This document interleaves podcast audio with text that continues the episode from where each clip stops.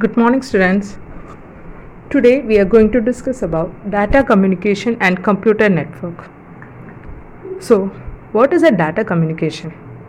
Data communication simply refers to the transmission of the digital data between two or more computers and a computer network or data network is a telecommunication network which allows computers to exchange data among them.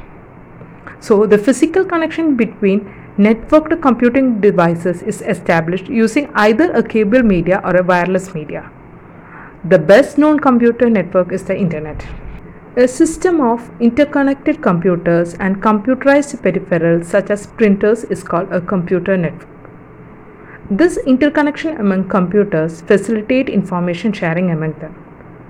They may connect to each other by wired or wireless media.